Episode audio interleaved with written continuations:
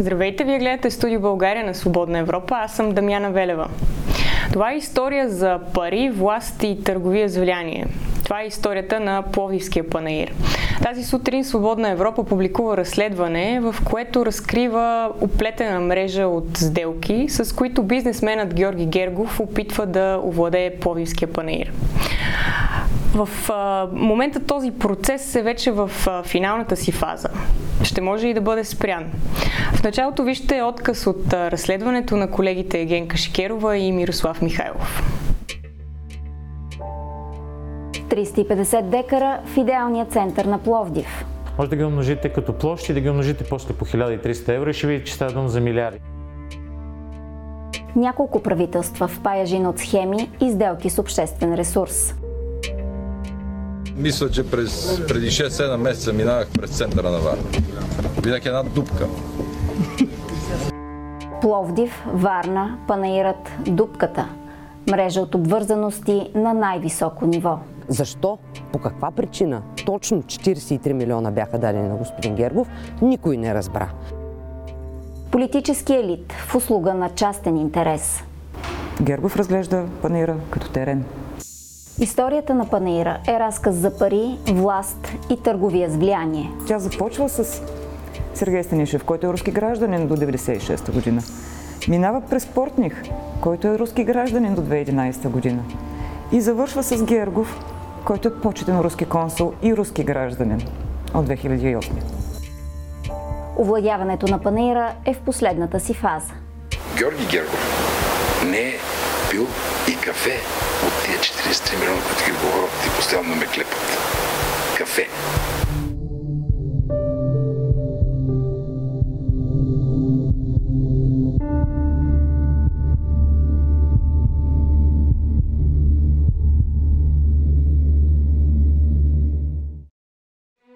Панирът в Пловдив е не просто голямо изложение с 130 годишна история.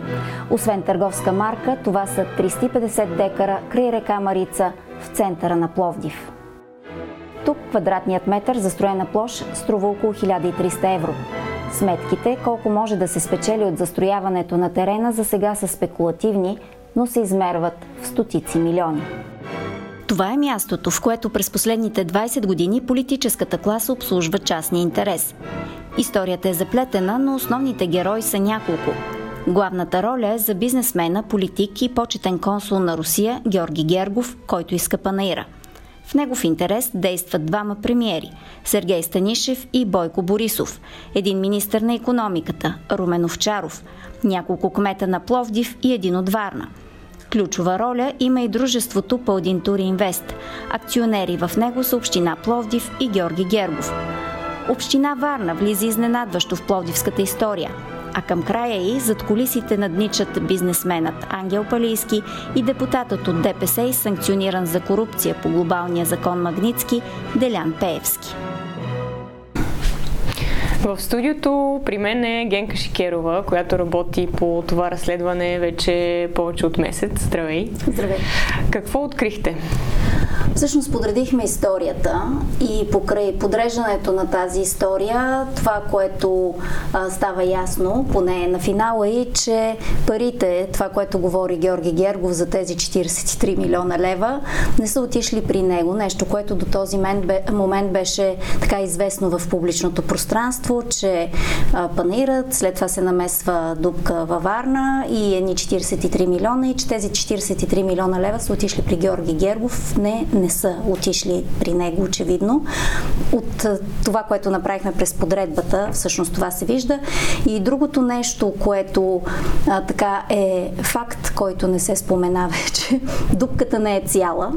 А, всъщност а, в а, така наречената дупка във Варна, освен, че Георги Гергов е имал а, собственост, а, има и други съсобственици на този терен, които а, в момента се появиха и предложиха да заменят това, което имат с акциите на Община Варна в Пловивския панер.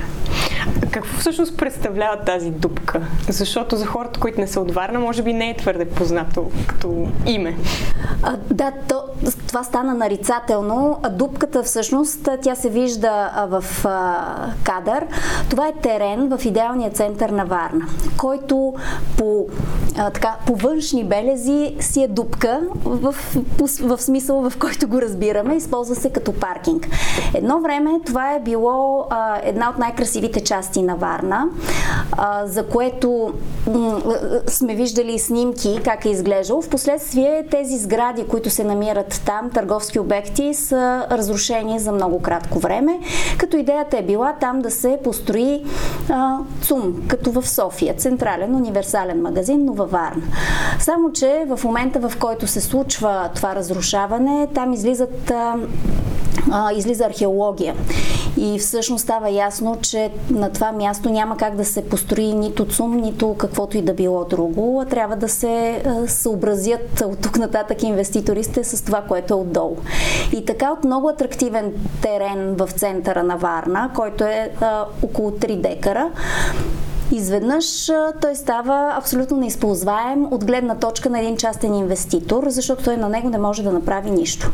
Това, което се опитвахме да намерим като цени е сравнителни цени, да речем колко струва един такъв имот в, до него, съседен имот, само че не можахме да го направим по проста причина, че там такива терени не се предлагат. Няма там, всичко е застроено.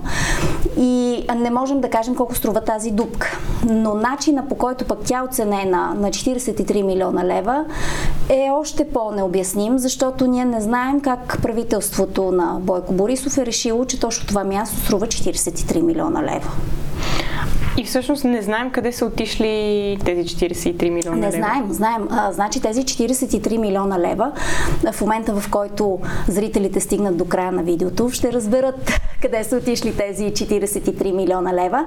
Те са отишли при един много популярен бизнесмен, който бизнесмен а, е свързан с друг още по-популярен бизнесмен и политик. Ние всъщност видяхме в краткото интро, което пуснахме сега техни снимки. Видяхме. И, и техните имена. Да. А, но може би да ще се върнем на тях малко по-късно. А, защото този казус с дупката, доколкото аз разбрах, не ви е бил ясен в началото, когато започнахте. Откъде изобщо тръгна това разследване? Ние, а, а, всъщност казуса беше ясен в самото начало. А, а, причината да направим а, това видео е скандалът, който се разрази около Пловдивския панер покрай а, изненадващата поява на акциите на панера отново в община Варна. Казвам изненадваща, защото а, сюжета за Пловдивския панер е сюжет, който се развива от 2006. Той е изключително сложен и а, невъзможен за побиране в а, кратко телевизионно време. А, в този сюжет в годините се развиват много паралелни сюжети и дупката е един от тях. И тя наистина се появява много необяснимо. В, в един момент просто Бойко Борисов, намерихме му изказването а, от 2016 година, ако не се лъжа, който казва ми, аз се разхождах тук във Варна един ден, а, винях една дупка и, и викам, защо пък дупката във Варна да не я размените за едни акции в Пловдивския панир. И всъщност оттам тръгва това преплитане а, абсолютно необяснимо за широката публика между Варна и Пловдив. Къде Панаира, къде Варна, къде някакъв имот. Но в момента, в който се видят хората, които стоят а, зад а, тези имоти, става ясно защо се прави всичко това. Панаира, където имаме Георги Гергов като основно действащо а, лице а, и а, дупката във Варна, където основен собственик на имота също е Георги Гергов. И, и, и, и цялото това нещо се прави, за да може Георги Гергов всъщност да стане основния собственик на акциите на панера в Пловдив и да се оттаря от имот, който няма какво да го прави този имот в центъра на Варна. А, каква, е, каква е ролята всъщност на дружеството Пълдин Туринвест в а, цялата тази а, сюжетна линия? Защото то се появява много пъти. То се появява първо дори. А, всъщност, дружеството Пълдин Туринвест е дружеството, което се създава още в самото начало, преди а, Георги Гергов да влезе в а, Панаира. Това е смесено дружество между община Пловдив и Георги Гергов. Като първоначалната идея на това дружество е била а, да се ремонтират сградите в стария град на Пловдив. И както се случва в такъв тип съвместни дружества между а, нещо, което е общинско или държавно, а, държавата, в случая общината, губи своя дял. Как го губи този а, свой дял? Като а, Георги Гергов а, инвестира, казва, че инвестира в поддръжка на сградите. Съответно, общината като съсобственик, тя трябва да даде, ако той ще инвестира 10 милиона, както казва, общината трябва да даде и тя пропорционален дял, само че тя няма пари. И, и по този начин, през портиране и на, на други имоти, през увеличаване на капитала, всъщност в това дружество Пълдин Тур Инвест, както общината има 75% дяла, Георги Гергов 25%, за, за една година съотношението се преобръща и Георги Гергов става с 75, общината с 25. След това, това дружество Пълдин Тур Инвест, което си съществува там в Пловдив, всъщност е дружеството, което влиза като съсобственик в Пловдивския панер заедно с държавата. Това е неговия път. Тоест, Георги Гергов има собственост в панира през Пълдин Тур Инвест и община Пловдив има със собственост там, много малка също през това дружество. Добре, кое беше най- най-неочакваното за вас в това разследване? Най-озадачаващото? Ами, а, аз казах още в самото начало пътя на парите. Това, че парите не са отишли там, където всички си мислим, в Георги Гергов. И другото, което също беше а, интересно, е, че в дупката има още със собственици. Така че това са двете неща, които на мен така най-сериозно ми направиха впечатление. А къде води пътя на парите в крайна сметка? Да се върнем на това. Ми при правилните хора, според мен там, където отиват много пари през последните години. А, появи се това име Ангел Палийски, още в интрото. Сега да кажем кой е той всъщност. Той не е толкова познат на широката публика. Ангел Палийски е така става популярно а, лице в, а, в, обще... в публичното пространство покрай Ботев Пловдив, когато той а, става а, собственик на отбора. И всъщност тогава става ясна и връзката му, както с бившия банкер Цветан Василев, собственик на КТБ, така и с Делян Пеевски. И всъщност това, че той е близък до а, политика и, депута, и, и бизнесмен и санкциониран по глобалния закон на Магнитски Делян Пески, става ясно от думи на Цветан Василев, който казва, че това е негов човек. Вие успяхте ли да се свържете с него? Не, аз го търсих на известните координати, които поне ние разполагаме с тях, както и в а, тези, които са на дружеството, неговото, едно от неговите дружества, но не успях да се свържа с него. А с кой всъщност разговаряхте в процеса на, на цялото разследване? Ние разговаряхме с много хора и те се виждат. В интерес наистина с Румен Овчаров разговаряхме преди да излязат а, санкциите по глобалния закон Магнитски. А, нали, той ни разказа как са се случили нещата от негова гледна точка. Разговаряхме с а, хора от община Варна, политици от община Варна, кмета Портних не иска да говори.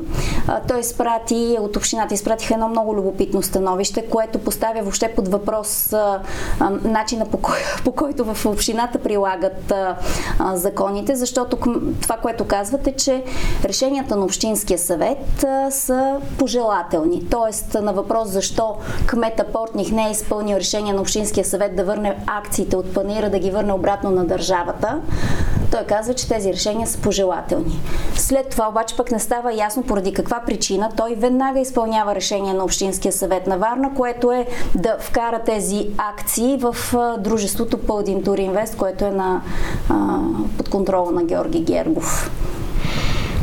Преобърнаха ли по някакъв начин тези обстоятелства плановете ви за разследването, за протичането на разследването? Не, просто проблема при подобен тип материали е, че това са толкова много години, толкова много хора, отношения, връзки, които е много трудно да бъдат обяснени и подредени. Всъщност от това идва основната трудност, защото 2006 година ние не помним какво се е случвало. Много малко от активните хора в момента дори имат обяснение за това, кои са основните действащи лица към този момент и защо те са били важни. И в този смисъл основното предизвикателство пред такъв тип материали е именно това. Това, че те са обхващат много дълъг период от време и са за много сложни и заплетени и политически и економически отношения. А, вчера съдът в Пловдив на, на първа инстанция постанови, че а, спря всъщност овладяването на, на Панаира, като постанови, че а, решенията на а, събранието от ноември месец а, за увеличаване на капитала на, на това ключово дружество Пълдин Туринвест са били незаконосъобразни. Означава ли това, че а, се спира процеса по овладяване на панаира от Гергов? Не, защото това е първа инстанция и защото историята на панаира помни други решения на съда а, по времето на Трайчо Трайков, когато е а, министър на економиката и когато обжалва а, процесите, които са се случили. А, това е един от примерите как в историята на панаира съдебни решения се преобръщат наопаки между две инстанции на съда. А, останаха ли въпроси, които, на които вие не успяхте да намерите отговори по време на, на, на този повече от месец работа? Да, има много въпроси и, и, и най-интересните въпрос, въпроси според мен никога няма да намерим поне ние отговори. Те са свързани с а, а, онзи втори пласт на отношенията между основните действащи лица, който е известен единствено и само на тях и ние никога няма да го разберем. На, мен, например, ми е много интересно, аз го попитах и Георги Гергов, защото ние разговаряхме с него каква е причината непосредствено, защото вече е ясно, че той ще получи 43 милиона лева за, за тази дупка и каква е причината в момента, в който това става ясно, той да, се, да, да, да продаде дружеството, което притежава дупката, т.е. тези 43 милиона лева да не отидат при него. Няма как да получа честен отговор на този въпрос. А получихте ли изобщо някакъв? Получих, да, така е, така е решил. Смисъл, бизнес намерения. Аз няма как да ги разбирам тези нали, бизнес отношения, бизнес планове. Добре. В такъв случай, след като остават и неизяснени неща, да очакваме ли продължение на това разследване? При всички случаи темата ще има продължение, защото а, тя и в момента на приключване на, на монтажа на това видео, тя, тя се случваше. Факта, който и ти споменаваш с това съдебно решение е показателен. И вчера имаме развитие по случая. Благодаря ти много, Генка. аз мога само да ви препоръчам да изгледате цялото видео. Може да го намерите на сайта на Свободна Европа, както и на страницата ни във Фейсбук. А иначе всичко останало свързано с Пловдивския панер и не само, следете отново на, на сайта ни.